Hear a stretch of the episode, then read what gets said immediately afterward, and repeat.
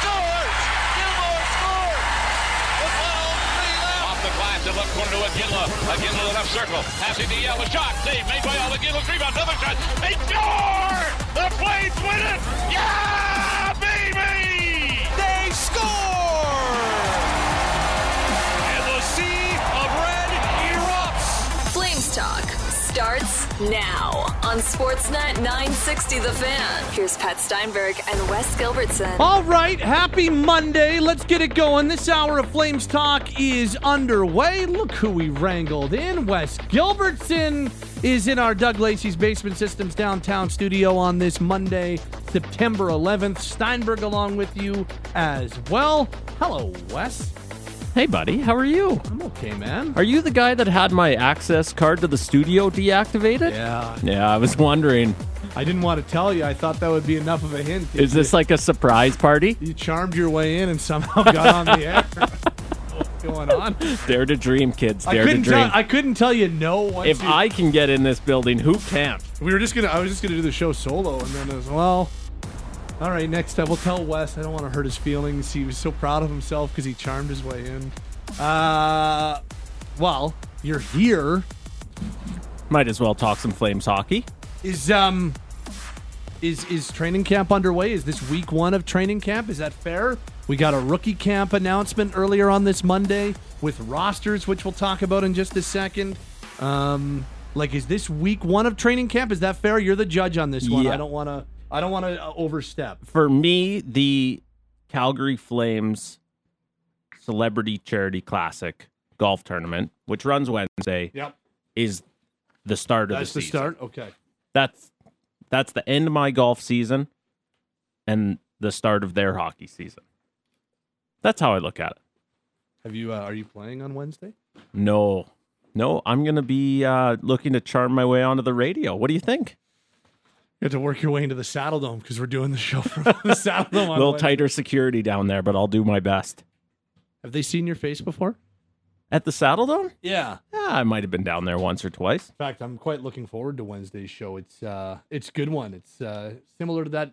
There's there's a couple days a year where you get kind of the uh, the rights holder flex on Flames access, and it's the poker tournament, um, green garbage bag day or locker cleanout day, um, and then the golf tournament because everybody comes back to the dome and Right? like last year they just uh, I, we had like this this rapid fire set last year of Lindholm came in and Rasmus came in and uh, Noah Hanifin came in and there's like Mangiapane came in just like back to back to back to back. Backlund came in. You're like, okay, yeah, it's um that'll do. I think that'll that'll get us some hits on the old podcast. That'll that'll Yeah. perk some ears up. So I'm looking forward to that. I mean, there's a buzz in this city, and not that there's not always a buzz about the Flames, but it feels like hockey season. Everywhere you go, people want to ask you, "What do you think of the Flames? What's happening with this guy? What's happening with these contracts? Do you think they could be a playoff team?" They're, it's building, and, and it's hockey season, Yep. and I think there's a ton of people that are just so excited it's back. Okay, so we have officially determined that this is week one of training camp. I uh, feel confident now that Wes has confirmed that. Um, and we'll get E- into E5. E five. That's that's high.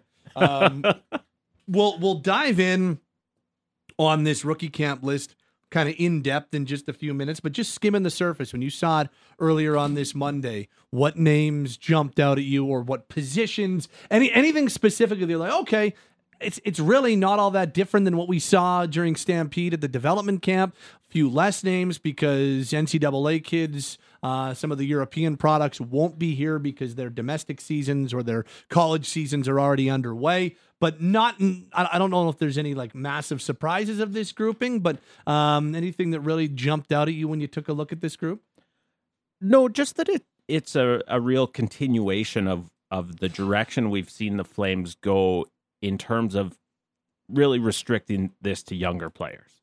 You know, as of the past few years, and there's always a couple of exceptions or or potential for that, but in the last few years we've seen development camp and the rookie tournament really be you've only played one pro season or less. And so Right. I didn't expect. I, I don't know that it makes sense to have a Dustin Wolf or a Connor Zary, Jakob Pelletier. in Penticton at this point in their career. I, I admittedly don't know exactly what the the sort of rules on rosters for the rookie tournament are, but that that was I guess the first thing that jumped out at me is this this is a really young group, it's a really inexperienced group, and a lot of the prospects we're probably most intrigued by have now graduated from Yep. this group. So don't get me wrong, there's a few names on the list that uh, I'm curious about. There's obviously the headliners in, in Coronato and and Honzek and Jeremy Poirier, for the most part, the guys you see in Penticton, this is a, a younger crowd, a bunch of juniors, quite a few tryout invites this year, and so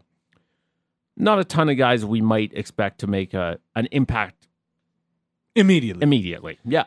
text lines open 960 960 i'm curious as to the uh, text lines thoughts on what we're about to get into because when i think about so so the flames play their first preseason game i don't know. Again is this preseason game minus three or preseason like preseason game minus three on on friday when they take on the canucks in penticton which we will have for you live right here on sportsnet 960 the fan brendan parker and company will be on the call. So uh, you can watch all the Pen- penticton young stars classic uh, games which are friday and saturday night for calgary. They'll play vancouver then edmonton then wrap up with winnipeg on monday morning 10 a.m in uh, bc or 11 a.m here in calgary. So all three games we will carry for you on sportsnet 960 the fan they will have for you uh, on the flames website youtube so on and so forth they will be streamed ryan dietrich and his crew uh, the flames are basically the um, they are the godfathers of this streaming.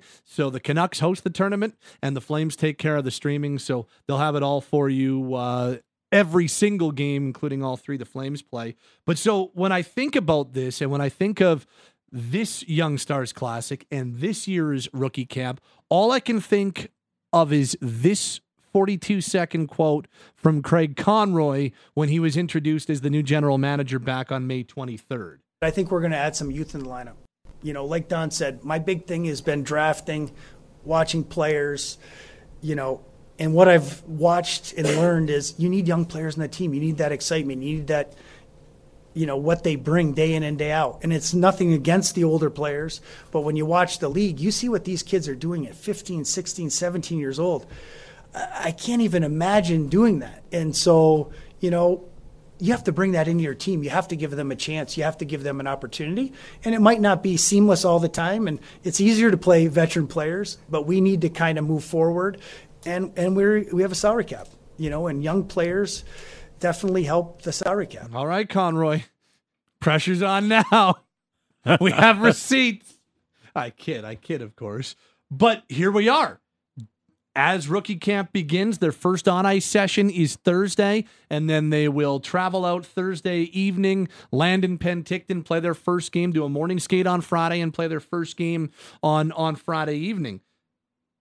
Do any of the players on this list should we be watching two or three or four with more intent eyes and eyes more kind of trained on what they could do come main camp which starts next week? And i think the unanimous name that we'll start with because I think both you and I would be on the same page, and probably anybody listening who's who's listening either live or on the podcast right now would say the same thing. It's Matt Coronato. He's the only guy with an NHL game under his belt on this uh, rookie camp roster. He's a first round pick, and he's a player that there was a lot of hype surrounding when he decided to come out after his sophomore year, uh, going back to April. So, or I guess it was March when he made his decision he's he's the guy that kind of heads the list for I would imagine everybody when looking at this group, right? Yeah, I mean, if you're handicapping this and, and betting on which guy on the Calgary Flames rookie camp roster has a chance to be in the lineup October 11th against the Winnipeg Jets, Matt Coronato is, you know, throw down a dollar and you might win a dime kind of deal. He, Right. He is far and away the most likely. He, he's the whatever you want to call it. He's the front runner. I, I think he, Minus one thousand odds. Well, whoa. Are you are you taking it? Uh that one that one might bet a thousand to earn a hundred. I might uh You might pass on I that one. pass on those are those are that's a tough sports book. My goodness. Hey, listen, I'm not the best bets guy. I just uh, I just dabble. Ooh. I just dabble in handicapping here. Flames talk best bets. Do we get a year two? I have no idea. Give us Fingers a call. crossed, baby. Fingers crossed. Matt Coronato is the guy off that roster that I think is probably more likely than not to be on the Calgary Flames opening night roster. And it put some pressure on him in Penticton in the sense of I'm not sure what Matt Coronato can necessarily do to make you feel better about him. It, and by that, I just mean you, expect him to dominate th- this tournament. You expect him, and I'm not saying dominate like go score four goals a game, but you expect him to be one of the best, most noticeable players on the ice in every game. And I think it would be more worrisome for the Flames if he wasn't. And so there is some pressure there. Don't get me wrong, if he has a rotten showing at the Young Stars, he's still going to get a long look in training mm-hmm. camp to sort of change the narrative. But there is some pressure there to really set himself off on the right foot. Well, and especially because he looked good in game 82 and then he goes to the world championship and he looks good in in the red white and blue. And and so there was a lot of there, there's a lot of things that trend in the right direction with Matt and there's a lot of things that would lead you to believe that yeah, there, there's there's reason to look forward to. And and so maybe this is unfair of me, but I go into main camp thinking to myself, you know, he's going to have to play himself out of a spot on the opening day roster or in the opening night lineup because when I look at this team, Matt Coronato fills a void that they they really don't uh, they don't have anybody that can do what he does. And what I mean by that is they don't have any right shot scoring threats to put on the right wing. They just don't. Right. Because Elias Lindholm's your number one center. And I love what Walker Duehr brings, but I don't know if we're ready to put Walker Duehr onto the, you know, into the top six without without hesitating. If you're looking for a scoring threat that plays on his strong side on the right side, it's it's Matt Coronato and nobody else right now on this team. So for that reason, I look at it and I say to myself, yeah, like he he has got there is a spot there that is tailor made for him to take. I think the Flames will and should give him every opportunity to take that, and I think that he'll be playing from a good, um, an advantageous spot, and not playing from behind the eight ball or, or going to camp behind the eight ball. I don't think that they would ever come out and say this, but I think there's a good chance the Flames look at it and say, "This spot is yours, yours to lose, so don't go lose it." Yeah, and, and I would go one step further and put a name on it. That's Tyler Toffoli's Hundred spot. percent. Yep. and maybe not Tyler Toffoli's spot in the sense of you're starting on the first line in the opening week of the season, but when you talk about a shortage of right shot guys with a natural goal scoring ability, well, in an offseason that didn't have a lot of change, what's the biggest thing you lost? A, a right-handed winger with scoring ability Who just happened to be your leading scorer last who year. just happened to be your leading scorer, and you have not replaced him. And I don't think the plan was ever to replace him, but that's that's Matt Coronato's spot. And somewhere in the top nine, I'm sure his name is penciled on a board somewhere. This is a guy that we really need to come in here and prove he's ready to be an NHLer. And I just think everyone, Matt Coronato included, would gain some confidence by seeing him go out there and look like the best player on the ice against a bunch of junior age, potentially minor league, some tryout defensemen. Yep. Right? Yeah. Go it, it's it's a lot to ask. These are all good hockey players, but you want Matt Coronato to look like he's at another level because that other level is the NHL in October. Yep. Yep. And and you want like this in a lot of ways isn't all that different from some of the competition that he would have seen at the World Championship and Sure. and and and you know you're going to have some high end prospects because there's going to be some good names. And and you know the the thing that's interesting about this you say well is it is it preseason pace? Not really because this is the type of event that you're talking about when you take a look at this roster for the Flames. Yeah, you've got drafted players, you got first round players, you've got all of that, but you also have a bunch of guys who are looking to make a name for themselves, and and not in the you know slap shot type of way where they're trying to make a name for themselves by being idiots, but they're trying to show. Craig Conroy and Trent Cull and Ryan Huska and the rest of this this hockey ops staff, they're trying to to show them that hey, I you need to sign me to an American League contract or you need to sign me to an entry level deal. Let me go back to junior but make me part of the organization. And so you're going to see competition that is a whole like these 3 games are far more entertaining than games 1 through Oh, my 8 of the preseason. but listen to all the preseason games right here on Sportsnet 960 the fan. They'll be- Absolutely. they'll be great. But from a straight up entertainment standpoint, these games in Penticton, they they they are played at a high pace and and there's actual competitive juices flowing. It's not just going through the motions. So I think that'll be good for Coronato too. Yeah, and I think back to one of the sort of storylines at the end of development camp in July was Craig Conroy relaying to us that Jarome Iginla had been really impressed and, and had passed on to Matt Coronato just outside the locker room in a quick conversation, really impressed by his work ethic and the fact that although he was the best player on the ice, he he's not cutting corners. He wasn't maybe cheating some of the Yeah. drills. He he wasn't cruising by on the merits of being a first round selection and arguably the top prospect that the organization has it. it- Certainly the top forward prospect, I think, would be fair at this point. And so I think back to that because that's exactly what you're going to want to see from Matt Coronato in Penticton. Don't, you know, don't be dipsy doodling around a tryout defenseman because you can and then taking the next shift off. You expect him to be the guy who sort of drives the pace for the Calgary Flames. You expect him to be the guy who leads by example. You hope that he puts a few in the back of the net. And that could really give him a boost of confidence going into main camp. Yeah. And, I think if I can just Yeah, jump in real quick there, I think you're absolutely right that what he did at Worlds should have given him a springboard into this camp. It, he should be confident already. He went out there with a team of a bunch of college guys and NHL guys, and and he was an important part of that Team USA at Worlds. Oh yeah, he was almost a point per game player playing Yeah. with men and against men for the first time in his career regularly.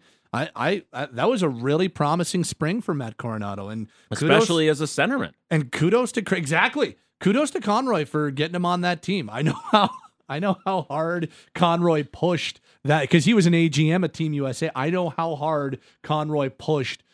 Yeah, yeah. What about this uh, Coronato guy? Uh, what you don't want to get him on the team? He'd be good for us.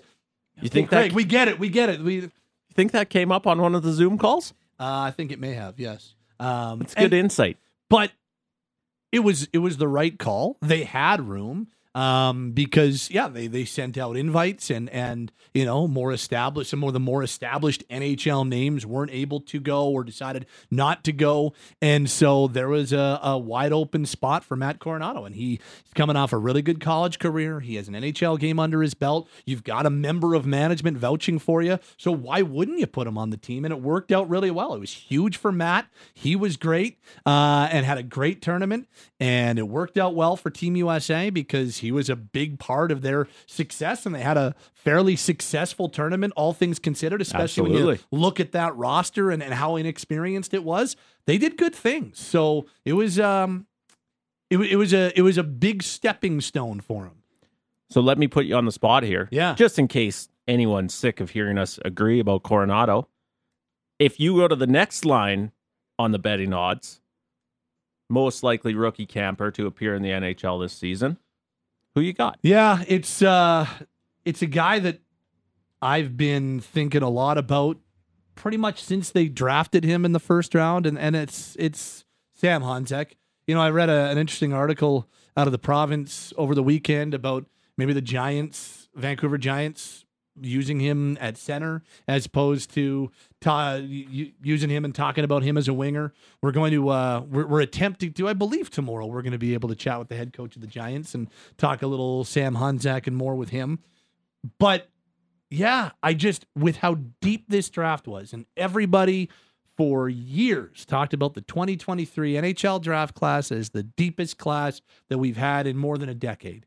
And so if that's the case, and he's a top 16 pick in this deep draft class, and people saying that first round picks from, you know, 20 to 30 would be top 10 picks in other years, I start thinking to myself, okay, well, if that's the case, and I know how excited Tod Button and Craig Conroy et al. were when Honzek was still on the board for them to make that selection at 16, I say to myself, is it completely out of the question that he could at some point make this an interesting conversation in camp? And maybe that conversation doesn't go all the way through to him playing NHL games or, or getting a nine game look or anything like that.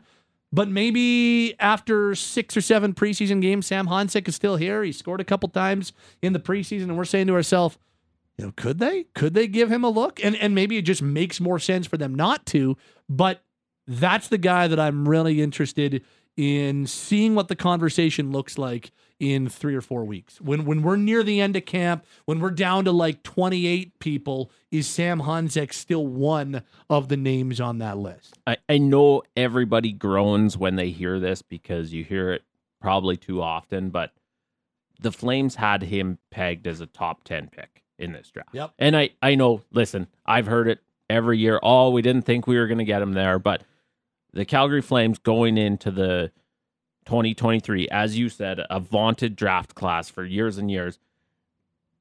The Calgary Flames had this guy as a top 10 talent. And that speaks to what they obviously think he could be capable of. You and I, and I think anyone listening is well aware of the excitement level around the Saddle Dome about Sam Honzek.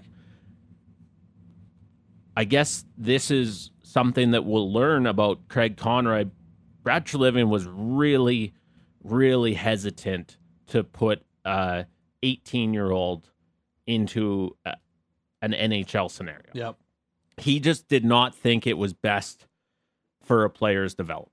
Now, we saw his mind changed a couple of times, most recently with Matthew Tkachuk, but he went out of I, I shouldn't say went out of his way, but he didn't want to he didn't want to push an 18 year old too fast. And so they were almost always going back to junior. And I, I guess what I'm trying to drive at is we'll see if Craig Conroy thinks any differently.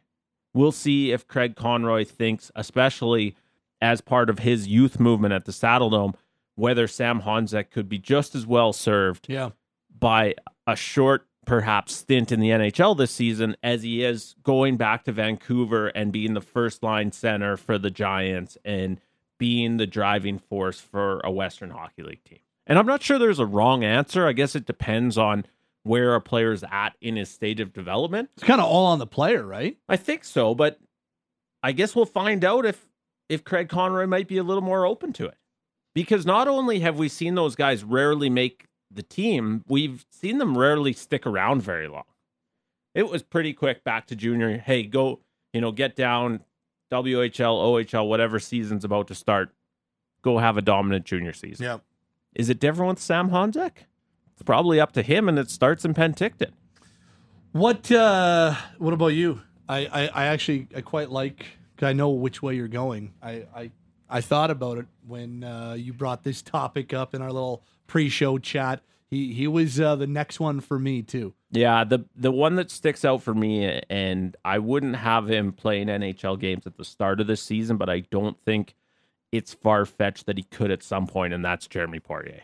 He was on the AHL's all rookie team, I believe, put up 41 points this past season in the AHL as a rookie, uh, rookie defenseman, just turned 21 in June. We're talking about a young guy here, but I'm really fascinated by 41 points in 69 games by the way. yeah, not too not too bad at all for a 20 year old playing in the second at the second level. And so I we all talk about his offensive instincts. And this is a guy when he reaches the NHL is going to quarterback power plays. He's going to be one of those prototypical puck movers. I'm I'm curious how quick he can accelerate because I wonder what it does to the conversations at the Saddle Dome as it pertains especially to Noah Hanifin and some of the other UFAs. There there is not an opportunity today for a defenseman to crack that top six. Especially with Kylington coming back. Absolutely. But if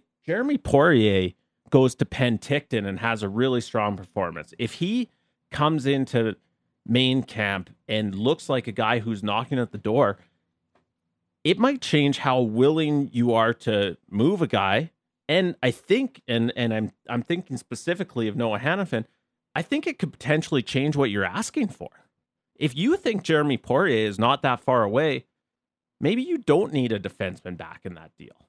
Maybe if you're moving out a couple of your pending UFA defensemen, you're actually trying to keep a spot open for a guy who looks like he might be close. And when Jeremy Poirier gets the NHL, he's not going to be without some defensive faults. He he's a guy much like Oliver Kylington who is going to have to kind of find his way Yep.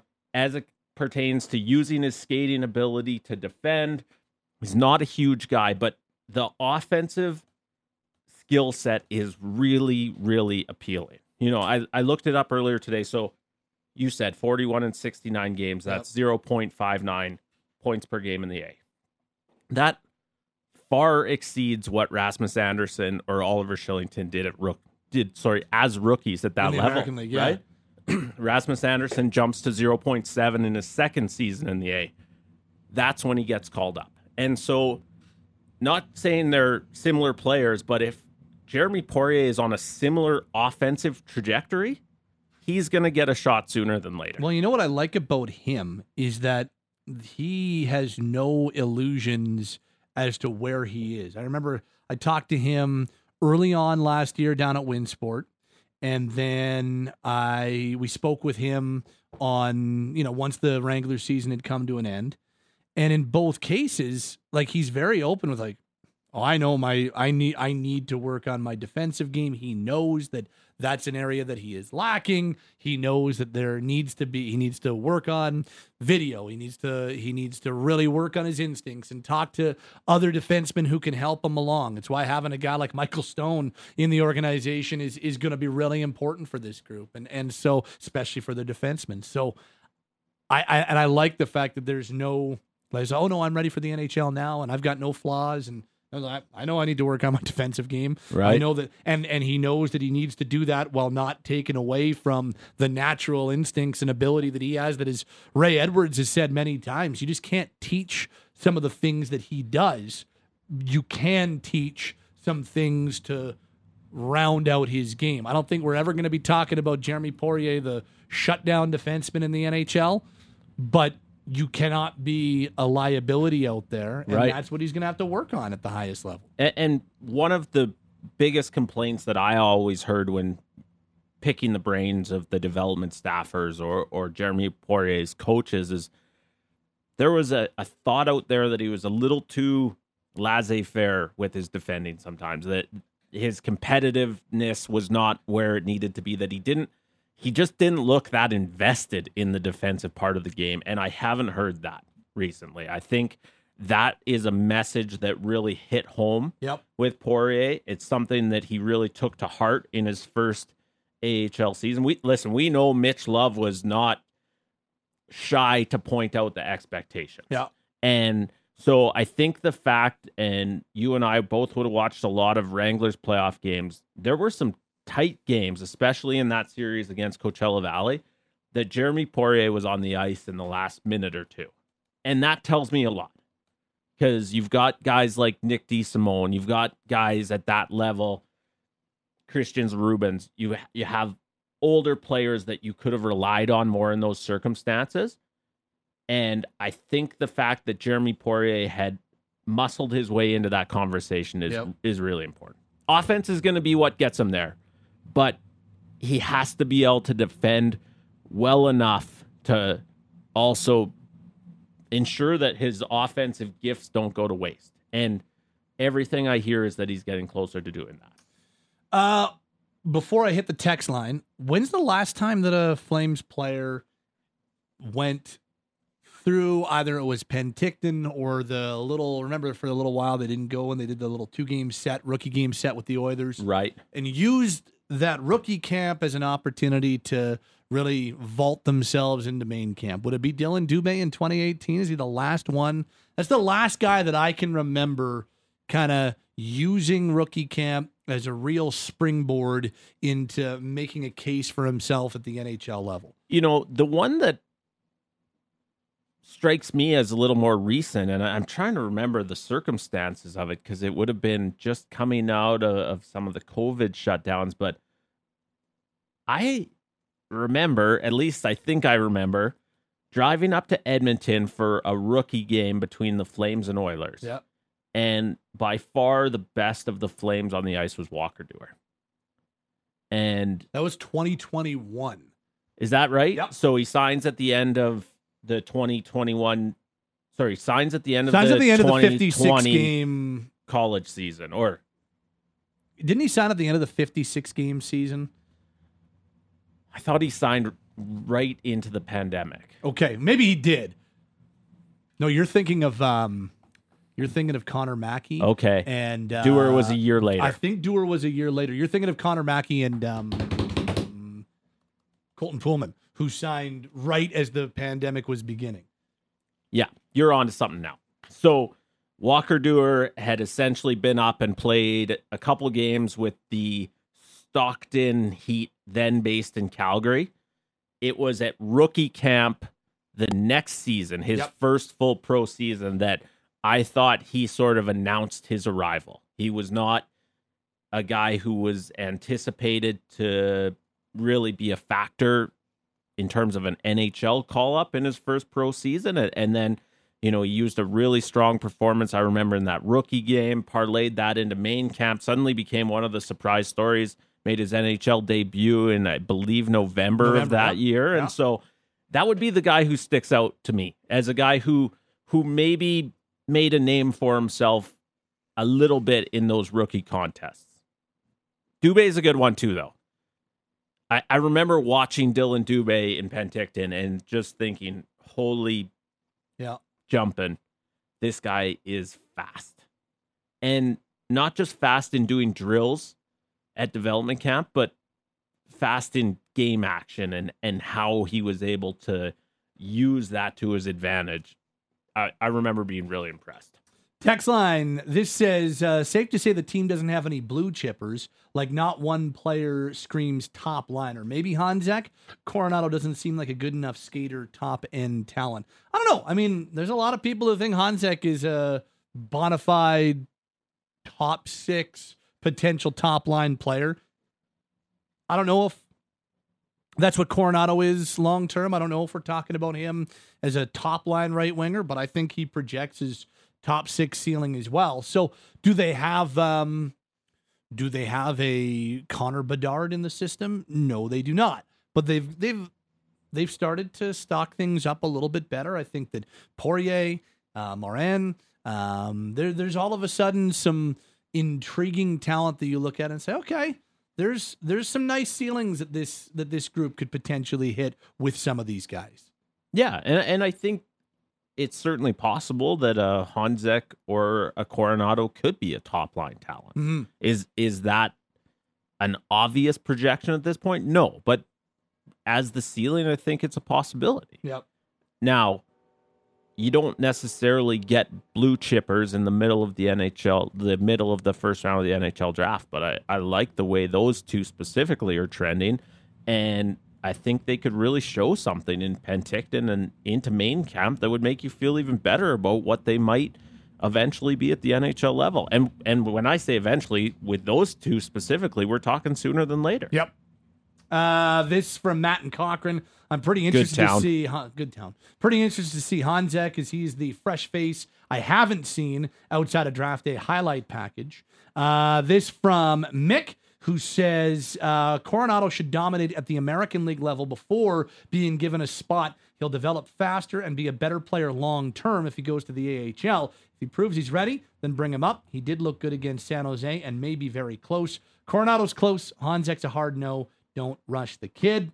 Uh, this says Poirier's already shown an incredible capacity to learn and grow. His defensive choice making last year in the AHL was already so much better by the end of the season. I think he'll develop so well at the pro level. I think that's a very, very um, fair text. I think there's, I think mixed text is fair as well. And then finally, are the prospects games watchable this weekend? Answer is yes.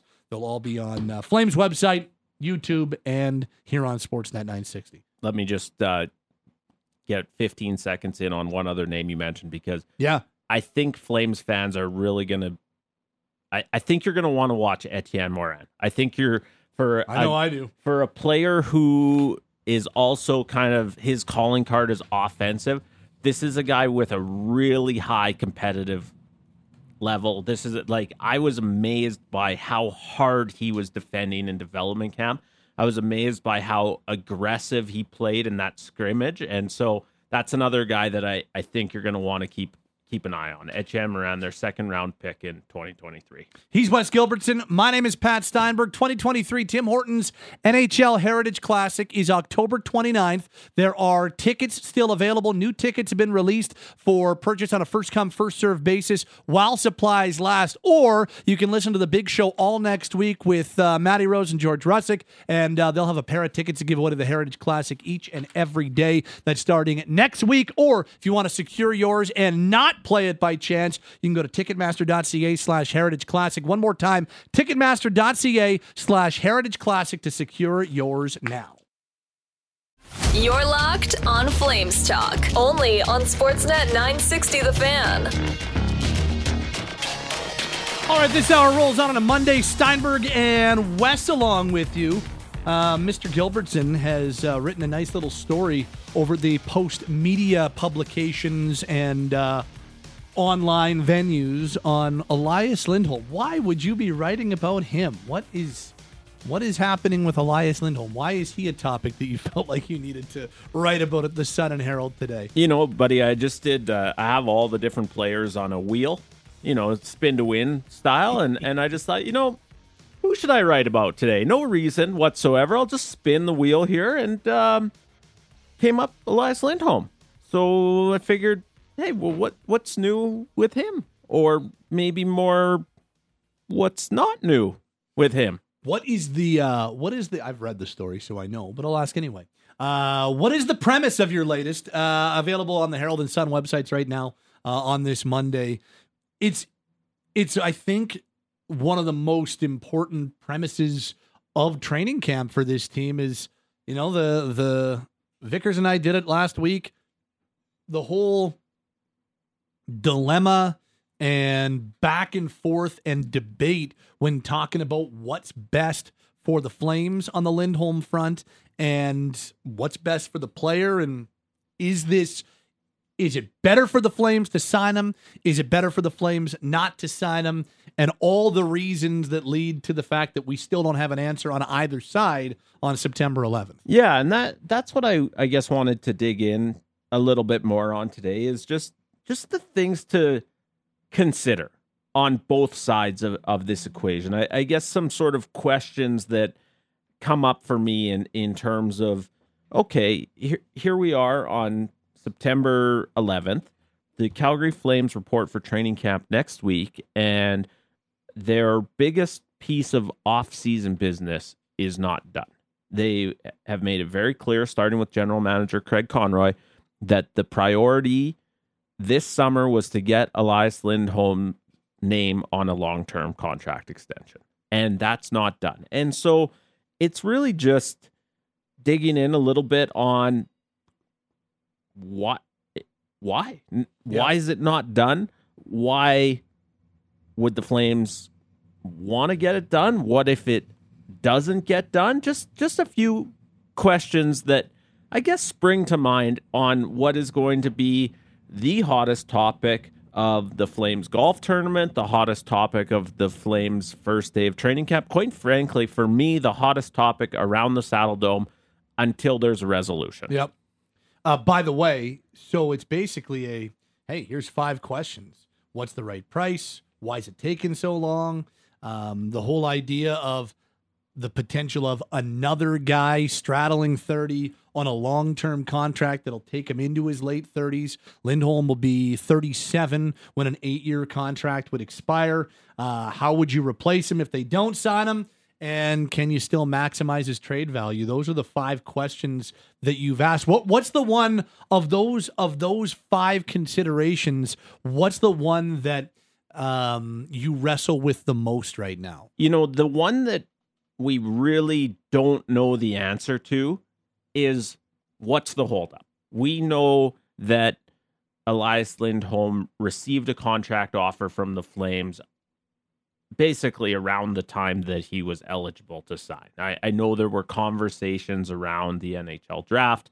He could have signed something as, as soon as July 1st. And so we know that there's been an offer on the table for Elias Lindholm. And, and I guess I'm curious, as I put it in the piece, whether the lack of progress sort of hints at any hesitation on his part. That that's a question that Elias Lindholm is going to be asked in his first media availability. Now, we all talked about a comment he made to a Swedish outlet earlier this month that he was willing to stay in Calgary. And I think that really divided the fan base. There were a lot of people who said, "Okay, phew, that shows that Elias Lindholm's ready. If if it's just about money, they'll figure it out."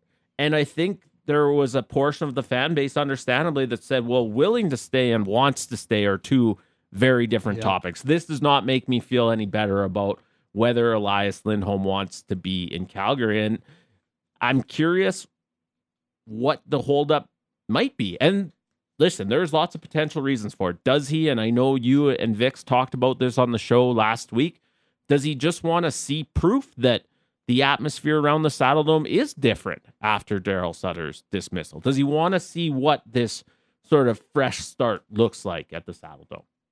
Does he want to see that they can contend? Is, is he a guy who is thinking similar to Mikael Backlund? He's not as old, but is he a guy thinking, geez, I, I don't want to miss the playoffs again next season. I, I want to see that this can be a good team. It maybe he's thinking, and and this is his right maybe he's thinking about the perks of living or raising his family in another city. Mm-hmm.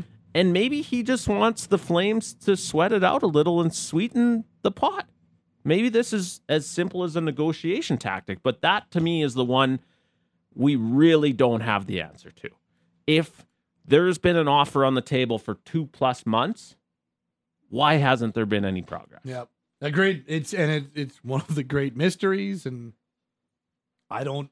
I know there are many who begrudge Lind, not many, but there are some who begrudge Lindholm and the Lindholm camp for not giving the Flames an answer. To which I, I, I say, look, I mean, organizations will nickel and dime and use every piece of leverage they have to get a player at the best value they can because that's good business. So why can't a player then do what's good for him? And you know what? Not showing your hand and not putting all your cards on the table a year before free agency is part of how you use your leverage. And so I don't think Lindholm's doing anything wrong in not giving them a firm answer. Maybe it could very well be and I knowing knowing Elias knowing Elias like I do, my good friend. No, I mean, look, I mean, Elias is not a guy that lets uh, a lot of people in, and certainly not idiots like us. But just my read and what I I know about him from others, like I I don't I don't think this is a guy that necessarily knows exactly what he wants to do still. I really do believe he is coming to camp to see what it's going to be all about. And that's going to be part of this life altering decision, whatever way it ends up going. So I, I guess my point is he's well within his rights to there's no he does not have you can come up with a deadline. You listing can come up with a deadline. Craig conroy or murray edwards can come up with a deadline. And he can say that's a really neat deadline. I i don't have to follow it. I can make my decision. My deadline is july 1st i can make my decision whenever the hell i want. And he should be allowed to and so I don't think that he's doing anything wrong, but I do think that it makes it more difficult on the Flames to plan your long term when you don't know. And so it makes it's it's it's why the last point, and we got to wrap up, but I, I I really want to hammer this, and then you get last word. But the last point or your last consideration is all about can they still get trade value for him? I do think whether they take it right until the 11th hour on trade deadline day, I still think that they are very much in the pocket from now until the end of February of getting a home run deal if they end up trading him. I do think whether it's now, November, or February, they'll be able to hit an absolute grand slam on a Lindholm trade if they end up having to make it. What what you need to hit that grand slam is at least two contending teams. If you do get to the point that you decide we have to trade him, you need two contending teams that are essentially in a bidding war, two or more for his services, and then you can hit a home run. I I just if I'm Craig Conroy, I'd be worried that in season when teams that are rolling are really hesitant to sort of mess with their chemistry. And that does not mean Elias Lindholm is some sort of bad apple. He's the exact opposite. He'd fit just fine in a locker room, but you're as a contender, you're a little careful about Yep. changing your mix. You don't have a window to maneuver with the salary cap. It has to be set by the end of that day. And so I wonder about that. But I think you're right. I think they can still maximize trade value. I, I just I think Craig Conroy's taking a chance. I applaud his patience, but if Elias Lindholm ultimately balks, he's put the general manager in a really tough spot. Yep. And Craig knows it. Craig knows Oh, it. absolutely. he and knows he's in a tough spot. if I can just throw one more Yeah. thing in because I think you're right. Like Elias Lindholm using his leverage, that that's well within his right. I think what makes the next couple of weeks so fascinating for me is that now that he's back in Calgary, he'll get a sense of what his future means to everybody in this city Yep. he's in Sweden in the off season. You know, the contract comes up when he looks at his iPhone and says, "Oh, geez, Connie's phoning me again." But everywhere he goes in Calgary, people are going to want to know if Elias Lindholm is staying. And I think now that he's back at camp, that we're going to have daily media availabilities, I think that is going to give us a real true sense because if Elias Lindholm answers those questions, if he's talking to teammates about it, talking to fans about it, and he still isn't sure about signing, that's a potentially scary sign. Yep. Uh, we got to bounce this hour. He's Wes Gilbertson on Twitter at Wes Gilbertson. Back for another year on Flames Talk. My name is Pat Steinberg. Taylor, Cam, our producers this hour. And this hour of Flames Talk's been coming at you from our Doug Lacey's Basement Systems downtown studio. They're your local experts for basement waterproofing, sump pumps, crawl spaces, foundation repair, and radon mitigation. They're all things basementy. Visit dlbasementsystemscalgary.com.